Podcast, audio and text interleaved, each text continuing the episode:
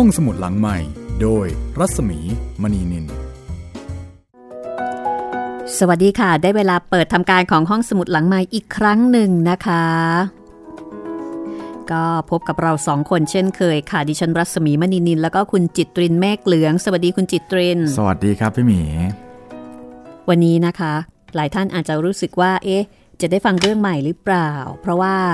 ตอนที่แล้วเอ่อ ก็เล่าเรื่องสุดท้ายนะคะ แล้วก็สรุปจบกันไปเรียบร้อยแล้วเรียบร้อยของออุดากร แต่บังเอิญครับพี่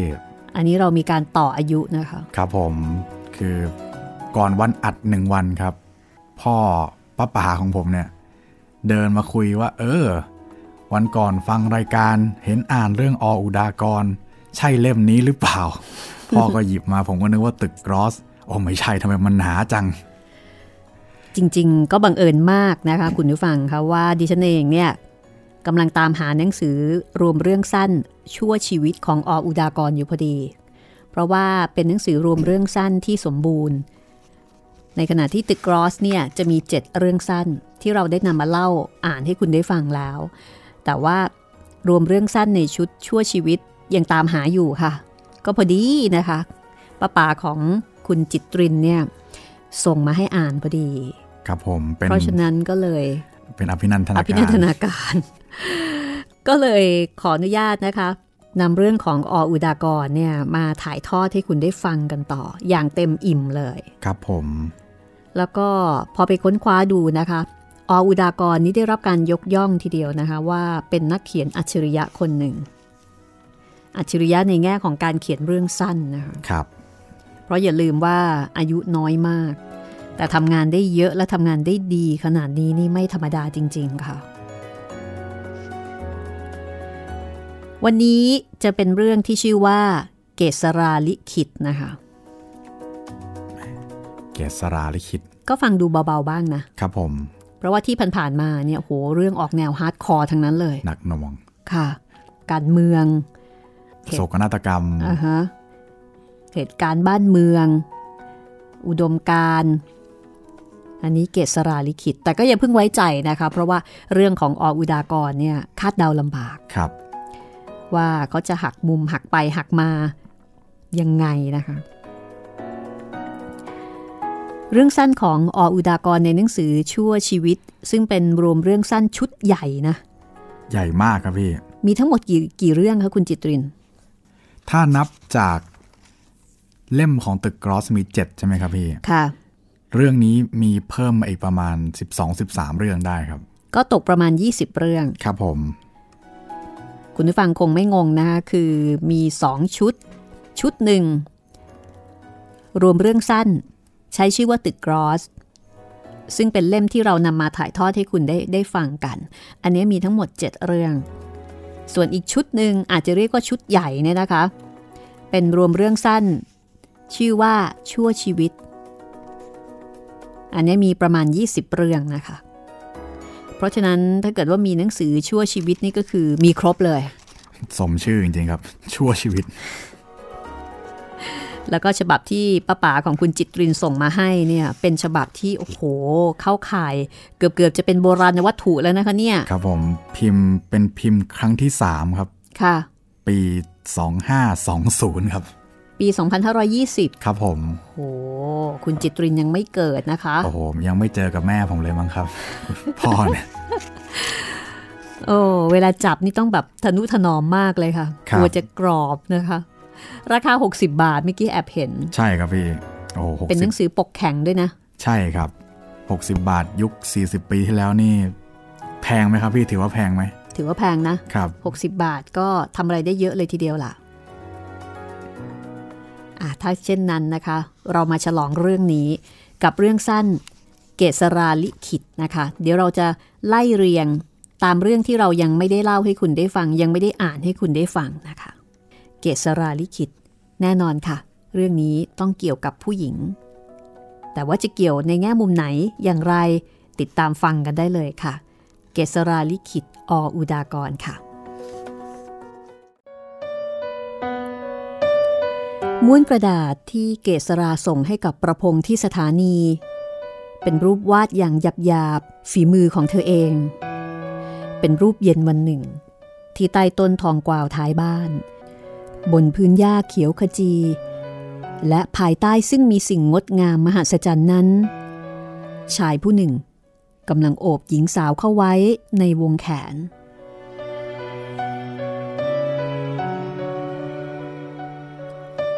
บนโต๊ะขัดมัน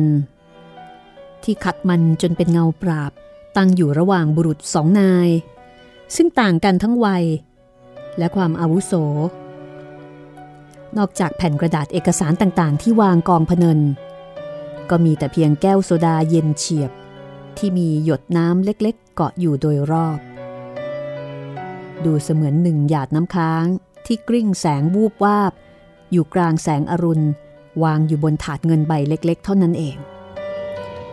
บุรุษที่อ่อนอาวุโสกว่า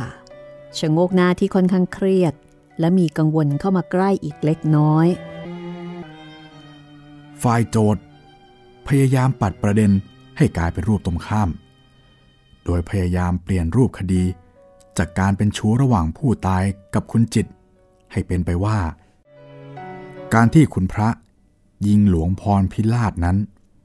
ราะความพยาบาทมาดร้ายโดยเรื่องพาดพิงถึงผู้หญิงคนหนึ่ง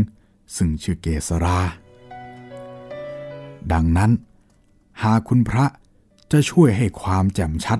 ในความสัมพันธ์นี้ระหว่างคุณเกษรากับท่านแก่ผม บางทีอาจจะมีประโยชน์สำหรับการพิจารณารูปคดี พระบริรักษ์ราชเลขา ยิ้มอย่างขมขื่น ขณะที่ใบหน้าคล้ำลงไปอีก คุณคิดว่าจะมีประโยชน์เหรอคุณพรึนที่จะฟังเรื่องของเกษรากับฉันสำหรับจะต่อสู้ขอหาอันบัดซบเหล่านั้น มันเป็นเรื่องที่เกิดขึ้นมาตั้ง 25 ปีแล้วนะคุณ ฉันนึกไม่ออกในประโยชน์นั้น แต่ไม่เป็นไรหรอก ฉันจะเล่าให้ฟังก็ได้ สุภาพบุรุษชราจุดกล้อง แล้วก็มองใบหน้าของทนายความหนุ่ม ที่มีชื่อเสียงผู้นั้นอย่างเต็มที่ ก่อนจะเล่าว่า ฉันรู้จักกับเกษราเมื่อ 25 ปีมาแล้ว ขณะที่เพิ่งกลับจากอิตาลีใหม่ๆราว พุทธศักราช 2466 และในขณะที่ฉัน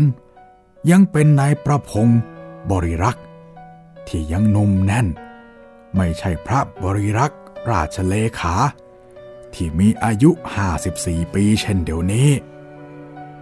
มันค่อนข้างแปลกสักหน่อย ที่ที่ซึ่งฉันได้พบและรู้จักกับเกษรานั้น อยู่ถึงลับแล คุณเคยได้ยินชื่อไหม คุณพรึน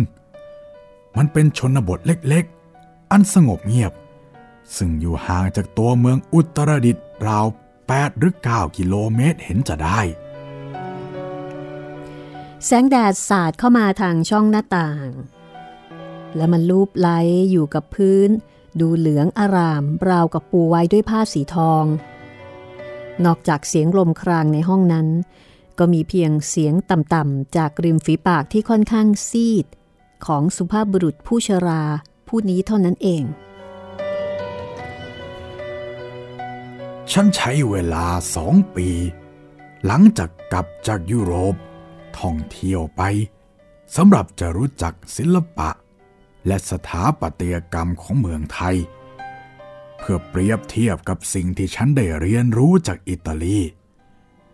ในปลายปีที่สองนั่นเอง ฉันออกไปพักอยู่เงียบๆกว่าปีครึ่ง เพื่อสำหรับจะเตรียมตัวเข้ารับราชการในปีรุ่งขึ้น ฉันพักอยู่กับครอบครัวของพระพนมพิทักษ์เขต ผู้ซึ่งเคยเป็นนายอำเภอเก่า ขณะที่พ่อของฉันเป็นเจ้าเมืองอยู่ ฉันพบความสุขสบายมากเหลือเกินที่นี่ คุณพระพนม เป็นคนใจดีมาก ใบหน้ายิ้มอยู่เสมอ ท่านเรียกฉันว่าชาวยุโรป เช่นเดียวกับคุณนาย ซึ่งเป็นคนเฉยๆ และขยันทำขนมอร่อยๆ ไว้ให้กินบ่อยๆ แต่คุณพรึนหาครอบครัวนี้ จะมีเพียงพระพนมและคุณนาย ฉันก็ไม่มีเรื่องยืดยาวที่จะเล่าให้คุณฟังถึงเพียงนี้ ยังมีมากกว่านั้น และคนนั้นเป็นคนคนเดียวกับเกษรา เด็กสาวที่มีดวงตาสีดำสนิท และบีใบหน้าพุดพาดราวกับมะลิวัน ที่บานกลีบ รับแสงแพรวพราวของดวงดาวบนฟ้าสีบลู พระบริรักษ์ราชเลขา เล่าให้กับทนายความหนุ่มฟังว่า ในขณะที่เขามีเวลาอยู่ที่ลับแลสี่เดือน ก่อนหน้าที่จะกลับกรุงเทพ มันเป็นสี่เดือน ที่ทำให้เขากับเกษรา มีความสนิทสนมกัน เกษรามีนิสัยคล้ายๆกับพระบริรักษ์ราชเลขา ซึ่งตอนนั้นเป็นชายหนุ่มที่ชื่อว่าประพงศ์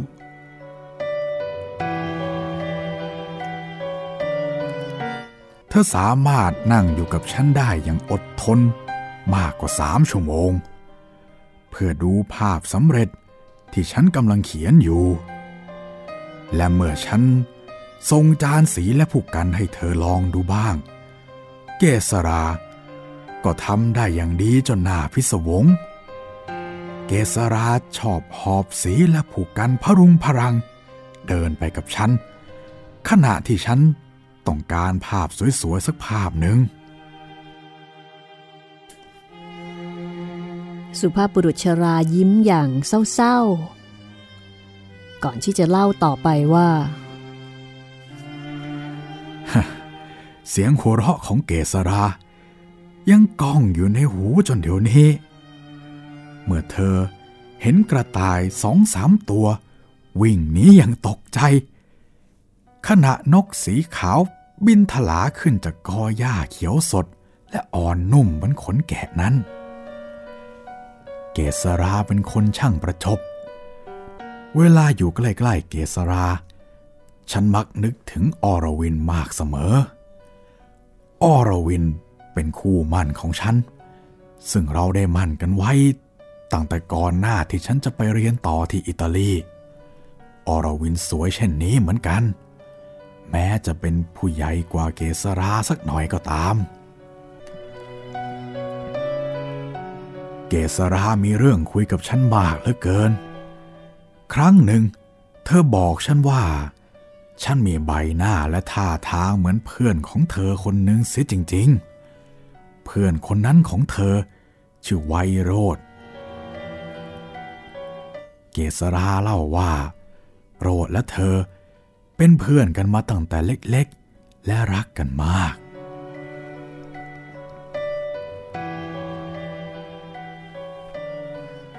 เดี๋ยวนี้ไวโรธเพื่อนของเธอ ไปอยู่ที่ไหนล่ะ ฉันถามเธอ ตาของเกษราเศร้าลงเล็กน้อย สงขลาไกลเหลือเกินนะคะ เมื่อฉันบอกเธอว่า ฉันอิจฉาไวโรธของเธอ เกษราถามเสียงแหลมว่า ตายทำไมเหรอคะ พี่อยากเป็นเพื่อนของเธอตั้งแต่เด็กๆ อย่างไวโรธบ้าง และอยากให้เธอรักพี่มากๆ อย่างเพื่อนของเธอคนนั้น อืม พี่ประพงษ์เหลวไหล ก็ทำไมพี่ไม่มาเกิดรับแลล่ะคะ นั่นก็แปลว่า พี่เป็นเพื่อนที่เธอรักน้อยกว่าใคร ๆ อย่างนั้นใช่ไหม ใครบอก เกษรารักพี่มากกว่าใคร ๆ ทั้งหมด เธอหลบตา เมื่อฉันมองเธอเขม็ง แล้วพูดต่อ จริงนะคะ พี่ประพงษ์เป็นเพื่อนที่เกดรักมากมากบ่อยครั้งในเวลาเย็นของกลางฤดูร้อนเช่นนี้ เรามักมานั่งด้วยกัน ที่ใต้ต้นทองกวาว ท้ายบ้าน เพื่อจะดูสีของท้องฟ้า ขณะที่พระอาทิตย์ตก เกษราชอบร้องอย่างตื่นเต้น เมื่อเห็นนกยางสีขาวผ่อง บินทลาเฉียดพื้นน้ำในบึงเล็กๆ ซึ่งสะท้อนแสงจากฟ้าแดงกำราวฉาบด้วยทองแดงที่เทจากเบ้า ท้องฟ้า เปลี่ยนไปทุกวินาที สีเหลืองอารามลาวสีทองกำลังถูกกลืนโดยสีเทาคร่ำคร่ำขณะที่สีต่างๆ อันหลากหลาย ราวสีรุง้งฉายขึ้นที่ขอบฟ้า หลังทิวเขานั้น น้ำในบึง เรียบเหมือนกระจก ลมเย็นพัดมาจากทิวเขาเบื้องหน้า หอบเอากลิ่นของดอกไม้ป่ามาอบอวน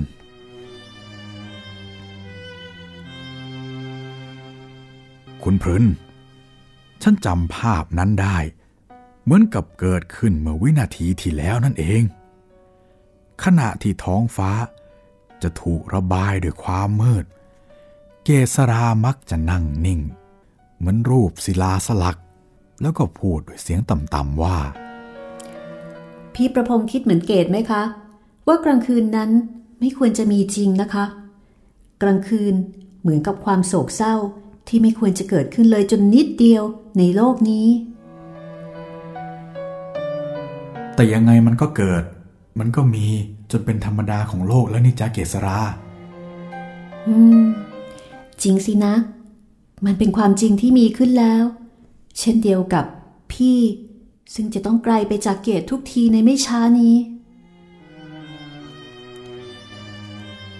ความเงียบแผ่ซ่านไปชั่วขณะหนึ่ง สุภาพบุรุษชรายิ้มอย่างเหนื่อย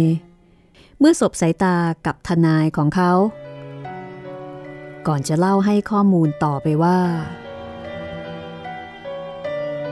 อรวินคู่มั่นของเขานั้น เป็นคนดี ดีมากเท่าๆกับสวย ทั้งคู่รักกันด้วยความรู้สึกจริง ๆ พระบริลักษ์ราชเลขาในขณะที่ยังคงเป็นนายประพงศ์รู้ดีแก่ใจว่าอรวินกำลังคอยการกลับของเขาอย่างใจเต้น เมื่อตอนที่เขาอยู่อิตาลีอรวินเขียนจดหมายถึงเขาเสมอ จดหมายของอรวินไพเราะอย่างประหลาด เธอเล่าเรื่องเมืองไทยในขณะนั้นให้ฟัง แล้วก็ไม่ลืมที่จะบอกว่า คิดถึงเขาทุกวันทุกคืน ฝันเห็นเสมอ และก็ถามถึงกำหนดการกลับเมืองไทยของเขา คุณคงไม่สงสัยหรอกนะ ว่าฉันรักเกษรา ฉันรักอรวินมาก เท่าๆกับที่อรวินรักฉันเหมือนกัน แต่ฉันบอกไม่ถูก ว่าฉันมีความรู้สึกอย่างไร เมื่อเห็นเกษรา มีดวงตาหม่นมองลงทุกที เมื่อวันที่จะถึงกำหนดกลับกรุงเทพของฉันใกล้เข้ามา เกษราจะยิ้มอย่างเศร้าๆ เมื่อฉันพยายามพูดเล่นกับเธอ และมักจะมองฉันอย่างนานๆทุกครั้ง เมื่อฉันเผลอ คล้ายกับจะฝังภาพของฉันไว้ กับส่วนลึกสุดของดวงใจของเธอฉะนั้น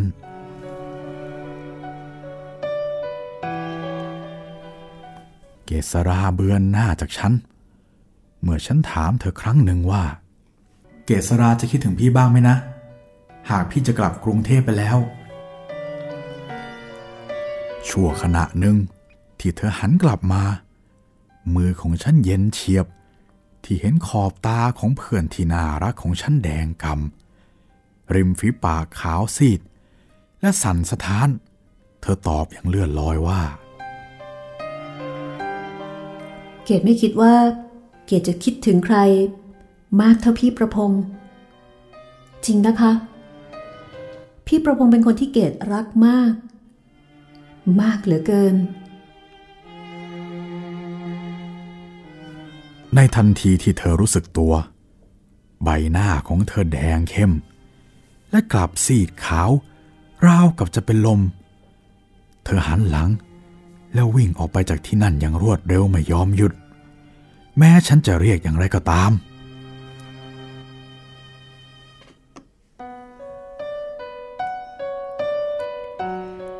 ทั้งคู่ไปนั่งด้วยกันที่ใต้ต้นทองกวาว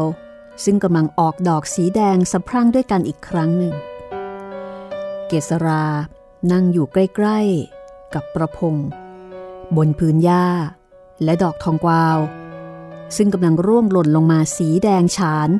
ราวปูด้วยพรมสีสด ลมจากทิวเขาพัดแรง จนผมของเธอปลิวสะบัด และบางครั้ง ก็ปัดป่าอยู่กับใบหน้าและต้นคอของชายหนุ่ม ท้องฟ้ายังคงเต็มไปด้วยสีที่งดงามอย่างมหัศจรรย์เช่นเดิม บางครั้งบางคราว จะมีเสียงกระดึงแว่วมาแต่ไกลๆเกษรานั่งอยู่อย่างเงียบเชียบและเลื่อนลอย ฉันชวนเธอคุยถึงเรื่องหลังๆ และสังเกตเห็นว่ามือของเธอสั่นเล็กน้อย เมื่อฉันบอกเธอว่า ฉันดีใจจริงๆ ที่ครั้งหนึ่ง เธอบอกว่าฉันเป็นพี่ประพงษ์ที่เธอรักมาก และเป็นเพื่อนที่เธอรักมากกว่าใครๆ แต่อีกไม่นาน เมื่อพี่กลับกรุงเทพ พี่ประพงศ์ก็คงจะลืมอุตรดิตลืมลับลา และในที่สุดก็ลืมเกตเพื่อนคนหนึ่งของพี่คนนี้ เป็นไปไม่ได้เกตแม้ว่ากรุงเทพ จะอยู่ห่างจากที่นี่ แต่พี่จะลืมมันได้ยังไง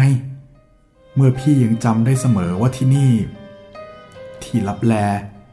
มีเพื่อนที่น่ารักอยู่คนหนึ่งซึ่งพี่รักมากเหลือเกิน และคนคนนั้นเป็นคนคนเดียวกับเธอ เกษรา ไม่จริง ไม่จริงหรอกค่ะพี่ประพงศ์กรุงเทพคงมีหลายอย่าง ที่กำลังรอพี่อยู่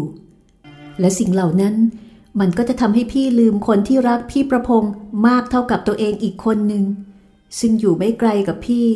เท่ากับความไกลของลับแลกับกรุงเทพนั้นในที่สุด ประพงศ์อบไหล่ของหญิงสาวอย่างไม่รู้สึกตัว ในขณะที่หญิงสาวสะอื้นแรงมากขึ้น เธอโอบแขน รอบคอของเขาไว้อย่างลืมตัว พี่ทราบไหมคะ ว่าเกดรักพี่ แล้วก็รักมากเหลือเกิน รักมากเท่าชีวิต แล้วก็จะรักมากอยู่เช่นนี้ กระทั่งชีวิตเกดจะแตกดับไป บอกเกดหน่อยสิคะว่าพี่ประพงศ์ก็รักเกดและจะคิดถึงเกด แม้พี่จะอยู่ห่างไกลจากเกดเท่าใดก็ตาม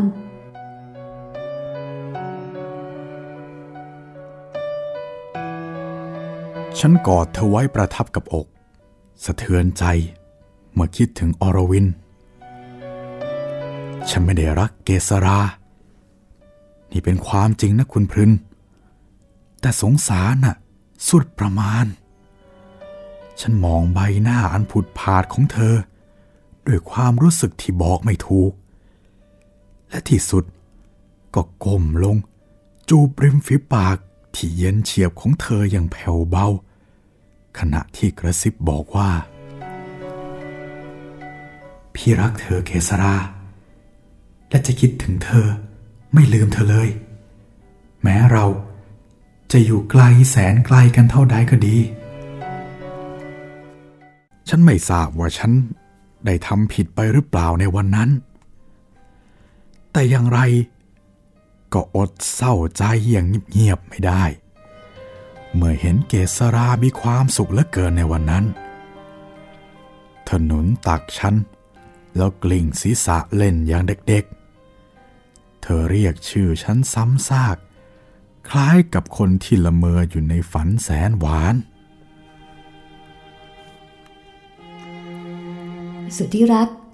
เกดจะรักพี่คนเดียว และอย่างนี้เช่นเดียวกัน จะไม่ลืมเหตุการณ์ที่เกิดขึ้น ใต้ต้นทองกวาวสีแดงฉานนี้เลย จนกระทั่งชีวิตจะดับไป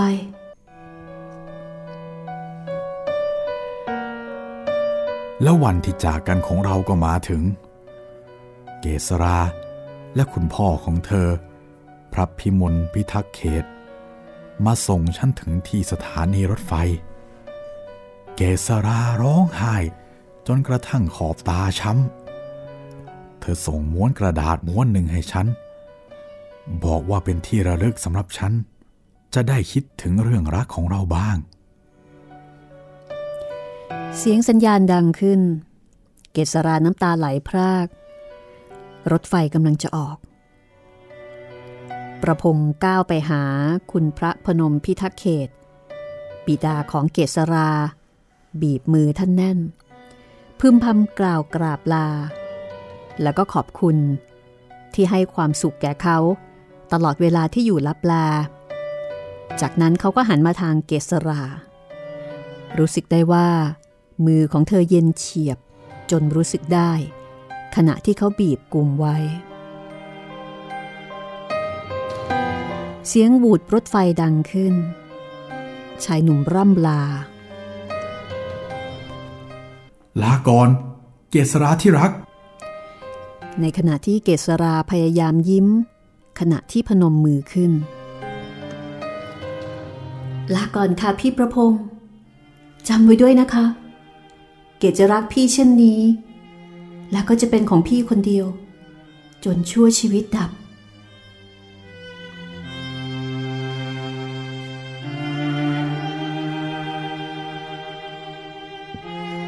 รถไฟเคลื่อนที่ ชายหนุ่มยกมือของเกษรา มาประทับที่ริมฝีปากอย่างหนักหน่วง แล้วโดดขึ้นรถไฟที่กำลังเคลื่อนที่ออกไปทีละน้อย เขาแลเห็นใบหน้าของเกษราซีดเหมือนกระดาษ เธอโบกมืออย่างสุดเศร้า ในขณะที่เขาก็โบกตอบอย่างเพลียๆรถไฟแล่นไกลออกไปทุกขณะ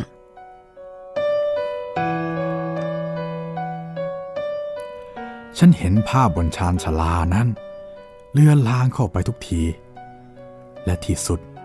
ก็ลับหายไปจากสายตา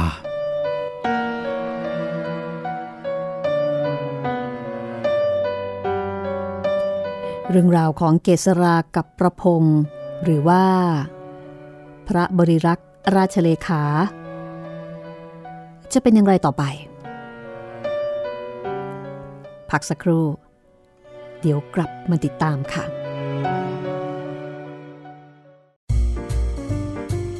ห้องสมุดหลังใหม่ โดยรัศมีมณีนิน นี่คือเรื่องเกษราลิขิต เป็นยังไงบ้างคะ ออกมาจากความเศร้าโศกซึ้งตรึงใจนะคะของประพงศ์แล้วก็เกษราครับ ชายหนุ่มซึ่งมีแฟนอยู่แล้ว แล้วก็รักแฟนมากด้วย ตอนนี้ก็ยังดูไม่ได้มีเอ่อท่าทีจะเกิดโศกนาฏกรรมอะไรนะครับพี่ณณตอนนี้ สรุปว่าคุณประพงศ์เนี่ย เขาไม่ได้รักเกษราใช่ไหม เขาคงจะเหมือนกับสงหวั่สานไหวมากกว่าวูบไหวครับ แล้วก็มีความรักเอ็นดู เหมือนน้อง แต่มันใกล้เคียงกันมากเลยครับ คือเหมือนมันเส้นแบ่งมันบางมาก เอ่อ ระหว่าง ความรักความสงสาร ความเอ็นดูแบบน้องกับความรัก แบบคนรัก มันปนปนๆนะพี่ แต่ว่าเกษราเนี่ยชัดเจนมากครับ ว่ารักเขาแบบไหน แล้วก็ดูจะเป็นความรักที่จริงจังมากด้วย นี่คือเรื่องสั้นของออุดากรนะคะ จากหนังสือรวมเรื่องสั้นชั่วชีวิต ซึ่งคุณก็จะได้ฟังอีกประมาณ 10 กว่าเรื่องนะคะ ฟังกันอย่างจูใจ แต่ไม่น่าเบื่อค่ะ เพราะว่าเรื่องของออุดากรแต่ละเรื่องเนี่ย มันคนละแนวเลยบางที และที่สำคัญคาดเดาลำบาก อันนี้เป็นเสน่ห์อย่างมากนะคะ ก็ฟังไปก็เดาไปนะคะว่าเอ๊ะตกลง จะออกมารูปแบบไหน ใช่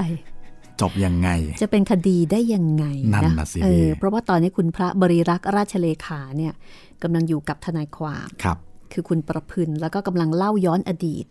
ความหลังเมื่อครั้งยังเป็นชายหนุ่ม แล้วก็ไปเจอกับหญิงสาวที่รับแลอุตรดิตถ์ครับ แล้วก็ไปเกิดปัญหาพัวพัน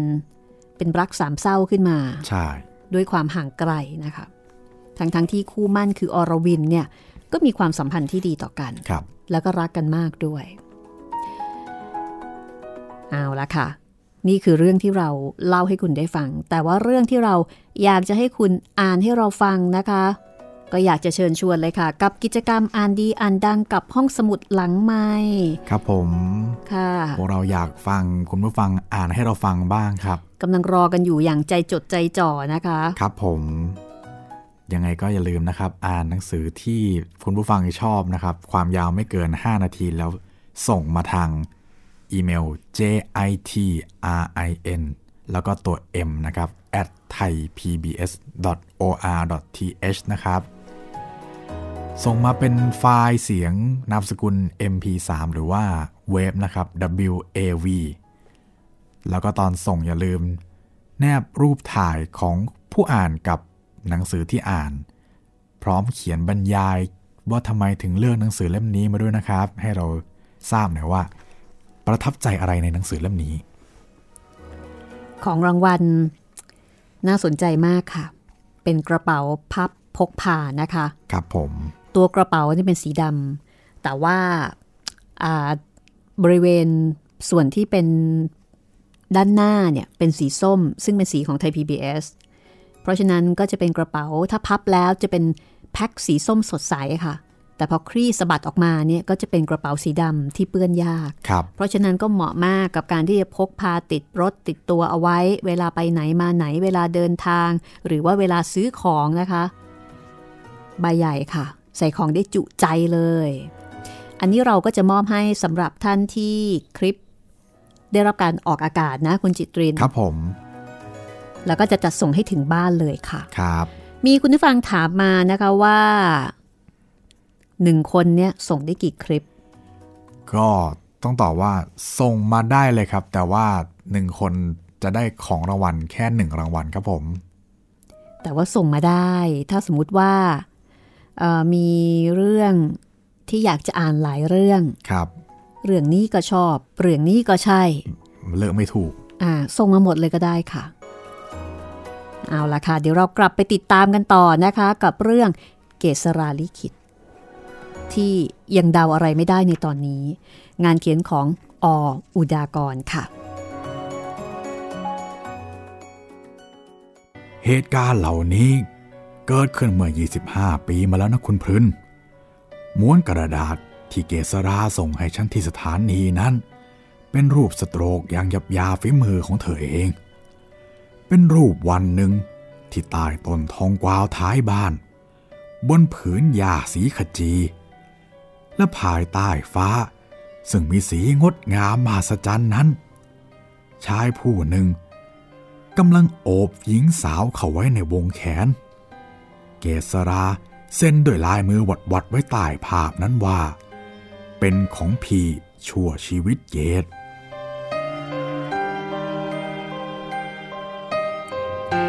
ความเงียบ คล้ายถูกมนต์สะกดแผ่ซ่านไปทั่วห้องนั้นอีกครั้งหนึ่ง พระบริรักษ์ราชเลขาพยายามยิ้ม ก่อนจะบอกว่า เขาไม่ได้กลับไปรับแลเลยในระยะ 25 ปีนั้น เขาแต่งงานกับอรวิน ภายหลังที่กลับมาถึงกรุงเทพแล้วหนึ่งปี เขาลืมเกษราสนิท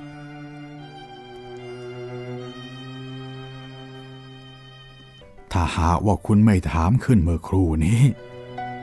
อ๋อเดี๋ยวก่อน ถ้าหากว่าหลวงพรพิราชจะไม่เอ่ยขึ้นที่สมาคมพ่อค้าไทย เมื่อต้นเดือนนี้จะถูกกว่า รูปของเกษรารูปนั้น ฉันใส่กรอบแขวนไว้กับรูปสีน้ำมันเก่าๆของฉันในห้องเก็บของ ซึ่งไม่มีใครเข้าไปบ่อยนัก แม้แต่ตัวฉันเอง ครั้งแรก ฉันสงสัยเหมือนกัน ว่าหลวงพรเขาเอาชื่อเกษรามาแต่ไหน แต่เมื่อคิดออกว่า เขาสนิทชิดเชื้ออย่างไรกับจิตรา อนุภรยาคนที่ห้าซึ่งฉันคว้ามาจากปราจีน หลังจากการกลับไปอย่างไม่มีวันกลับโดยโรคลำไส้ของอรวิน ฉันก็หมดกังขา หลวงพรคงได้เข้าไปในห้องนั้นกับจิตรา ได้เห็นรูปและลายเซ็นของเกษรา จึงนำไปพูดอย่างเยาะเย้ยกับหลวงบริบาลว่า ไอ้คนอย่างพระบริรักษ์นั้น ในโลกนี้เห็นจะมีเพียงเกษราเท่านั้นแหละ ที่จะรักมัน นอกนั้นอ้วไม่เห็นว่าจะมีใครรักมันเลย แม้แต่เมียของมันเองนะ่ะ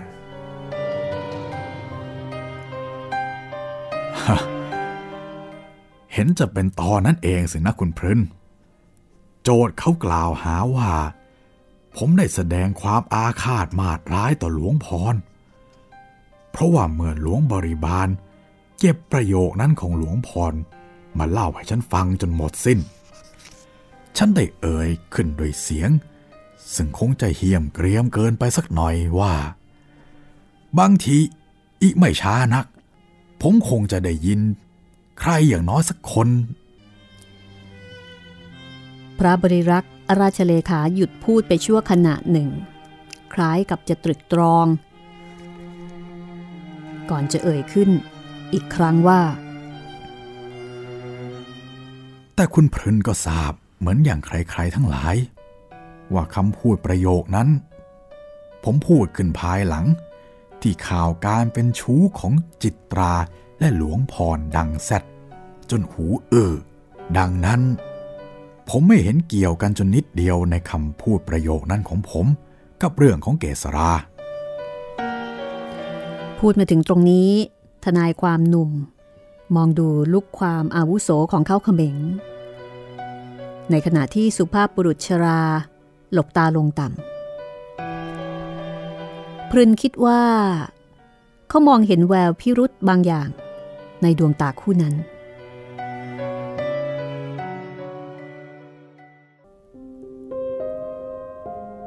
แม้เสียงกังวานจากบัลลังก์สถิตของตุลาการทั้งสามซึ่งมีใบหน้าเคร่งราวกับอาร์คบิชอปในราชสำนักของพระเจ้าฟิลิปคาทอลิกที่สองแห่งสเปน เมื่อกลางศตวรรษที่ 15 จะสั่นความรู้สึกของผู้ฟังให้สะเทือนไปด้วยความเศร้าสลดและหมดหวัง อย่างเดียวกับที่ได้ยินใครคนหนึ่งกำลังสาธยายความพินาศของกรุงทรอยในมหากาบอีเลียดของโฮเมอร์ท่ามกลางเสียงลมครางใต้ฟ้ามืดอันเปล่าเปลี่ยว แต่จำเลยก็ยังคงนั่งอยู่อย่างมั่นคง แม้จะเงียบเชียบอยู่ในคอก ใบหน้าของเขาไม่เปลี่ยนแปลงไป ศีรษะยังคงตั้งตรงอยู่บนไหล่อันหนาและกว้าง ประกายจากดวงตายังคงฉายแจ่มจรัส ภายใต้คิ้วดกและดำ แม้จะแซมด้วยเส้นขาวประปราย เช่นเดียวกับเส้นผม เขานั่งอยู่เช่นนั้น ดูเหมือนจะไม่เอาใจใส่ต่อสิ่งรอบข้างแต่อย่างใด แม้แต่สายตาซึ่งเต็มไปด้วยความสมเพศเวทนา ของผู้ที่มาฟังคำพิพากษาของศาลอาญาในวันนั้น ความจริงเป็นเช่นนั้น พระบริรักษ์ราชเลขา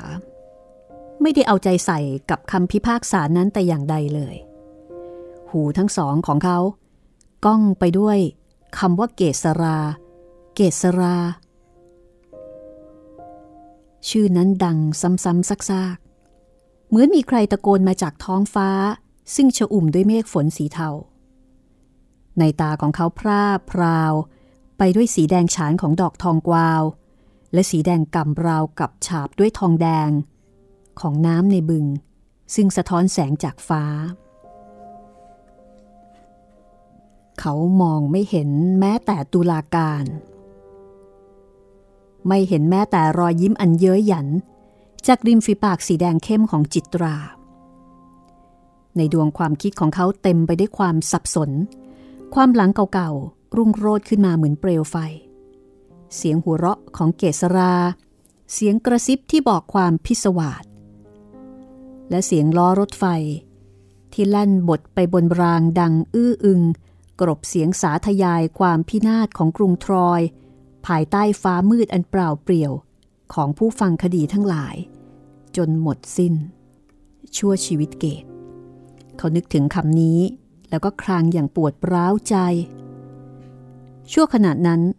ประกายกล้าและแจ่มจรัสของดวงตาคู่นั้นดับมอดลง เหมือนเทียนที่วูบ ด้วยแรงลม ไหลกว้างของเขาสุดลง เหมือนชายชราที่อ่อนเปรี้ย เขาซบใบหน้าลงบนฝ่ามืออย่างหมดแรงท่ามกลางเสียงซุบซิบพึมพ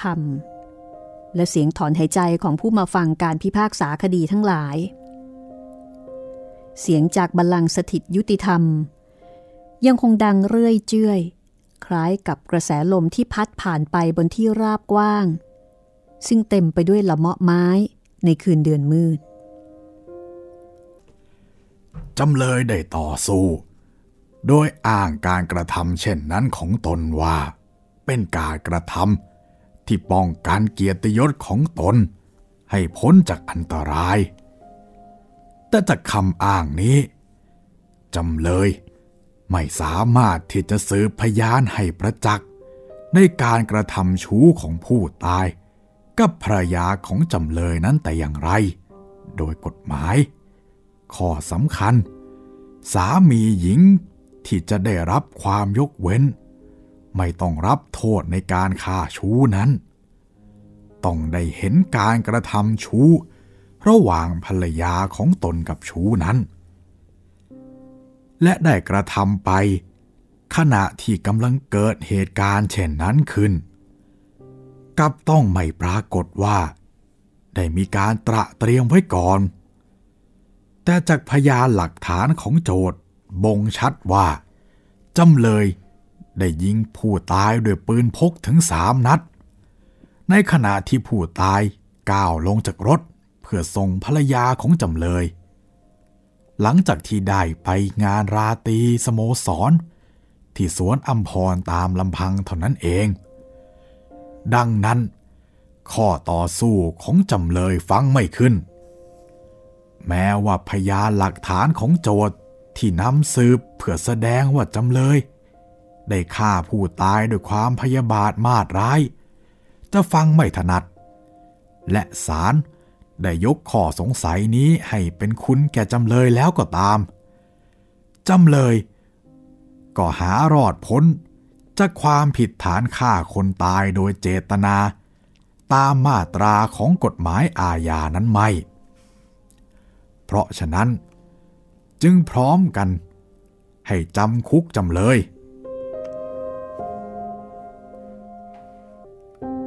พระบริรักษ์ราชเลขา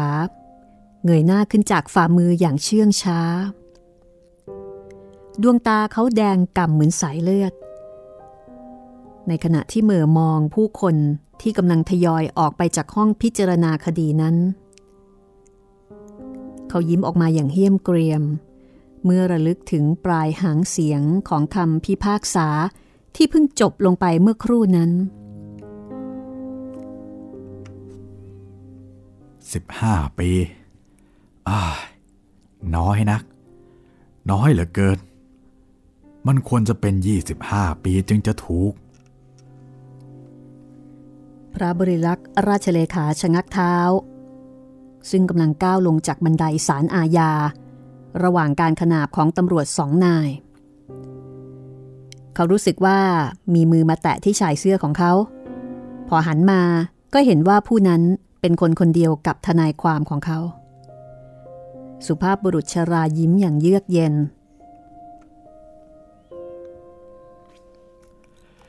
ทำไมเหรอคุณพรึนโปรดอย่าตกใจ เรายังมีอีกถึงสองสารคดียังไม่ถึงที่สุดแค่นี้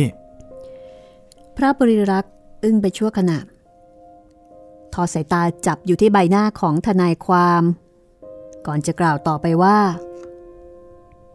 โปรดอย่าต้องลำบากต่อไปเลย ฉันคิดว่า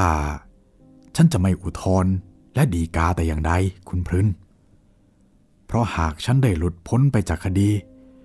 ด้วยคำพิพากษาของศาลสูงศาลหนึ่ง ฉันคิดว่า ฉันคงจะกลับมาที่นี่อีกในไม่ช้า และครั้งหลังนี้ อาจจะมาสำหรับเพื่อฟังคำพิพากษา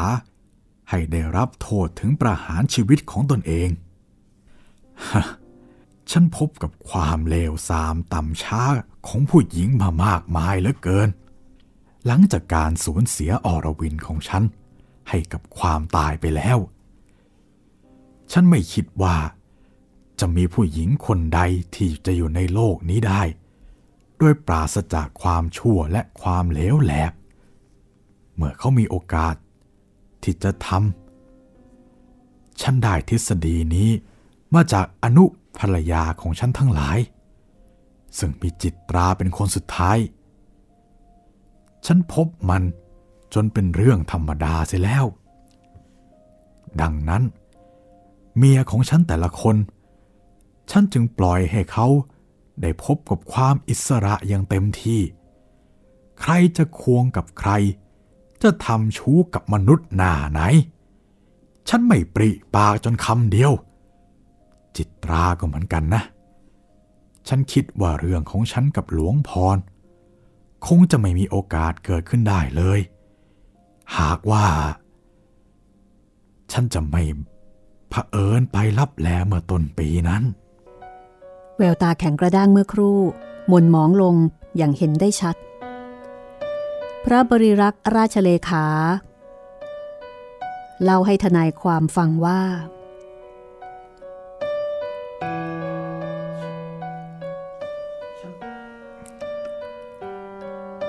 ฉันเล่าให้คุณฟังแล้วใช่ไหม ถึงเรื่องของเกษราเมื่อ 25 ปีก่อน แต่ขอโทษเถอะ เรื่องที่ฉันบอกว่าจบแล้วนั้น ความจริงยังไม่จบ เพราะว่าฉันยังไม่ได้เล่าเรื่องเกษราที่ฉันพบมาต้นปีนั้นแต่อย่างไร คุณคงคิดว่า ฉันปิด แม้แต่ทนายความเช่นนั้นใช่ไหม ยกโทษให้ฉันด้วย ที่ฉันไม่เล่า ก็เพราะว่าฉันละอายตัวเองเหลือเกินคุณพรึนละอายเกินกว่าจะเล่าให้ใครฟัง แม้แต่ทนายความที่ฉันไว้ใจเช่นคุณ กระทั่งเดี๋ยวนี้ เดี๋ยวนี้ ฉันกำลังจะได้ชดใช้บาปอันนั้นแล้ว 25 ปี 25 ปี อาจเปลี่ยนสิ่งต่างๆ ให้เปลี่ยนไปได้มากเหลือเกินก็ตาม แต่ไม่อาจ คุณพรึนไม่อาจเปลี่ยนเกษราไปได้จนนิดเดียว คุณพระไปพบกับเกษราเมื่อต้นปีอย่างนั้นหรอครับ เปล่าหรอกคุณพรึนฉันไม่ได้พบเกษรา แต่ฉันพบเพียงศพของเธอที่บรรจุในโลง คลุมด้วยผ้าสีม่วงระยับเนื้อตังใหญ่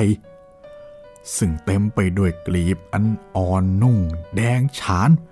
ของดอกทองกวาวเท่านั้น เกษราถึงแก่กรรมก่อนหน้าฉันไปถึงลับแล ประมาณหกเดือนมาแล้ว ศพของเธอ ยังคงเก็บไว้ในบ้าน บางที อาจจะรอการมาถึง ของใครสักคนหนึ่ง เหนือโลงนั้น มีรูปภาพสีน้ำมันขนาดใหญ่ตั้งอยู่คุณพรึน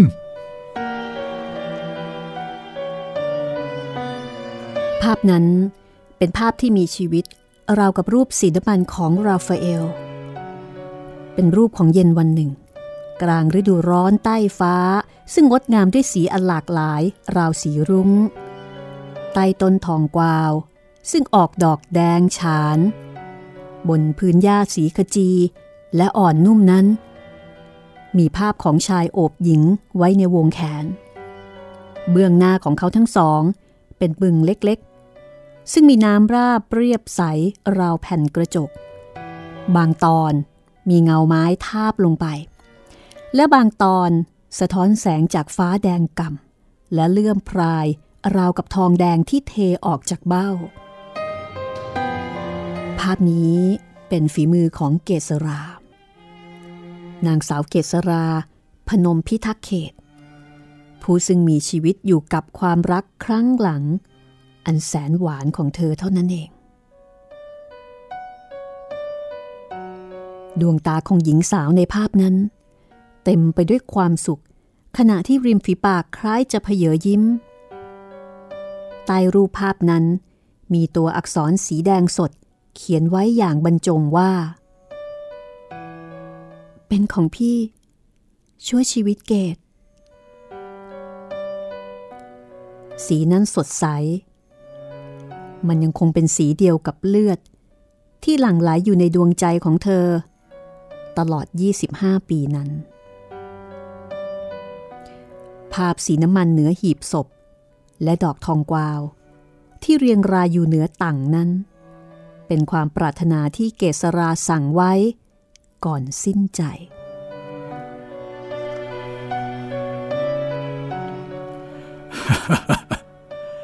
เดี๋ยวนี้ คุณคงเข้าใจแล้วที่ผมบอกว่า ผมอาจจะกลับมาอีกสำหรับโทษประหาร หากจะถูกปล่อยในคดีนี้ นั่นหมายความว่าอะไร ผมกลับจากลับแล ด้วยความรู้สึกที่เย็นยะเยือก และหนาวสถานคุณพรินผมยังไม่ได้บอกคุณสินะ ว่ากระสุนสีนัดที่หลวงพรรับเคราะห์ไปนั้นน่ะ ผมตั้งใจสำหรับจิตราต่างหาก แต่หลอนโชคดีเกินไป ผมยิง ยิงเพื่อบอกให้ใครๆรู้ว่า ในโลกนี้ เราควรมีแต่ความรักที่บริสุทธิ์ผุดพอง เช่นความรักของเกษราเท่านั้น พระบริรักษ์ราชเลขาก้มศีรษะให้กับพรินอย่างเนิบช้า ท่านบีบมือเขาแน่น ขณะกล่าว ลาก่อนทนายความที่น่ารักของฉัน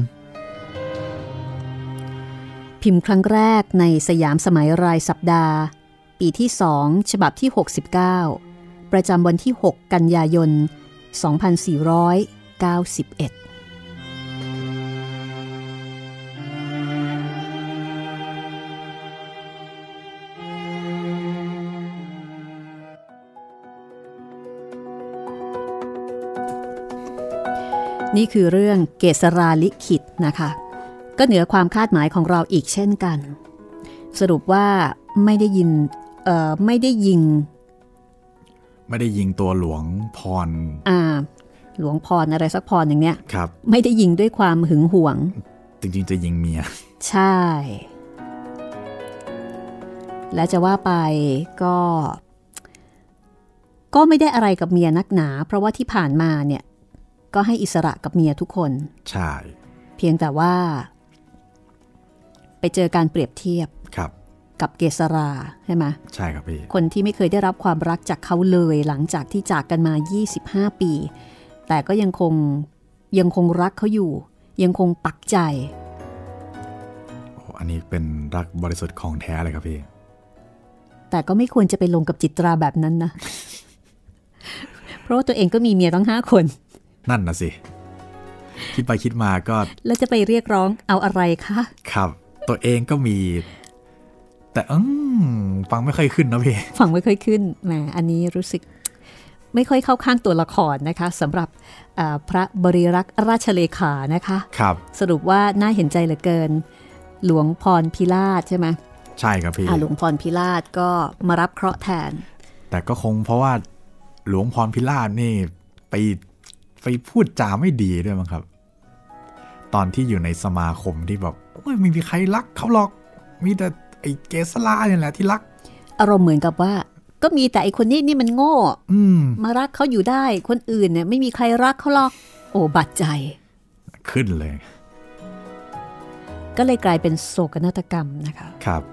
แต่ในความเป็นจริงกับการที่ผู้หญิงคนหนึ่งจะปักใจรักผู้ชายคนหนึ่งโดยที่ไม่ได้ติดต่อกันเลย 25 ปีเนี่ย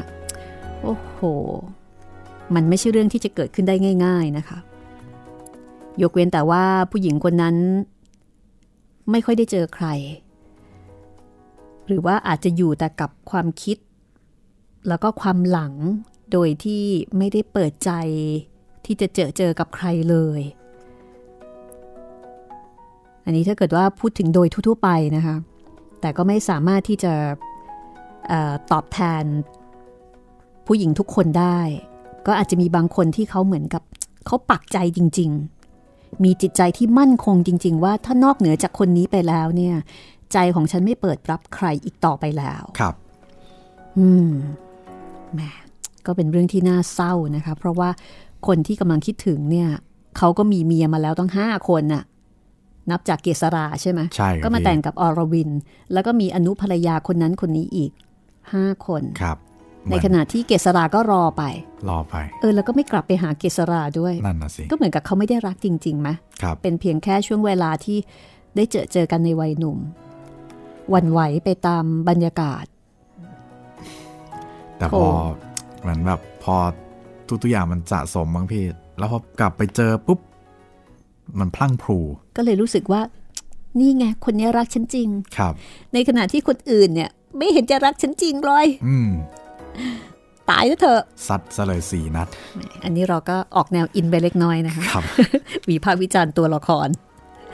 นี่คือเรื่องเกษราลิขิตของออุดากรนะคะ ฟังแล้วมีความคิดความเห็นอย่างไรนะคะ เรื่องสั้นหรือว่างานเขียนที่ดี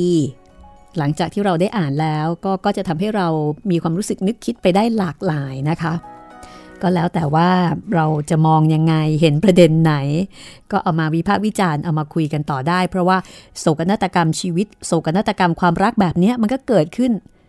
ไม่เคยจบสิ้นนะคะ เหมือนเดิมที่เพิ่มเติมก็คือความแตกต่างของรายละเอียดของยุคสมัยเท่านั้นเองครับก็หมดเวลาของวันนี้แล้วนะคะสำหรับเรื่องต่อไปจะเป็นเรื่องอะไรคะคุณจิตรินอื้อหือสำหรับเรื่องต่อไปนะครับพี่ น่าจะเป็นเรื่องใต้ฟ้าคิมหันครับ ใต้ฟ้าคิมหัน คิมหันที่แปลว่า ฤดูร้อนนะคะครับเอาละค่ะก็ติดตามได้นะคะ กับตอนต่อไปของห้องสมุดหลังใหม่กับรวมเรื่องสั้นของออุดากรค่ะ วันนี้ลาไปก่อนนะคะ สวัสดีครับ สวัสดีค่ะ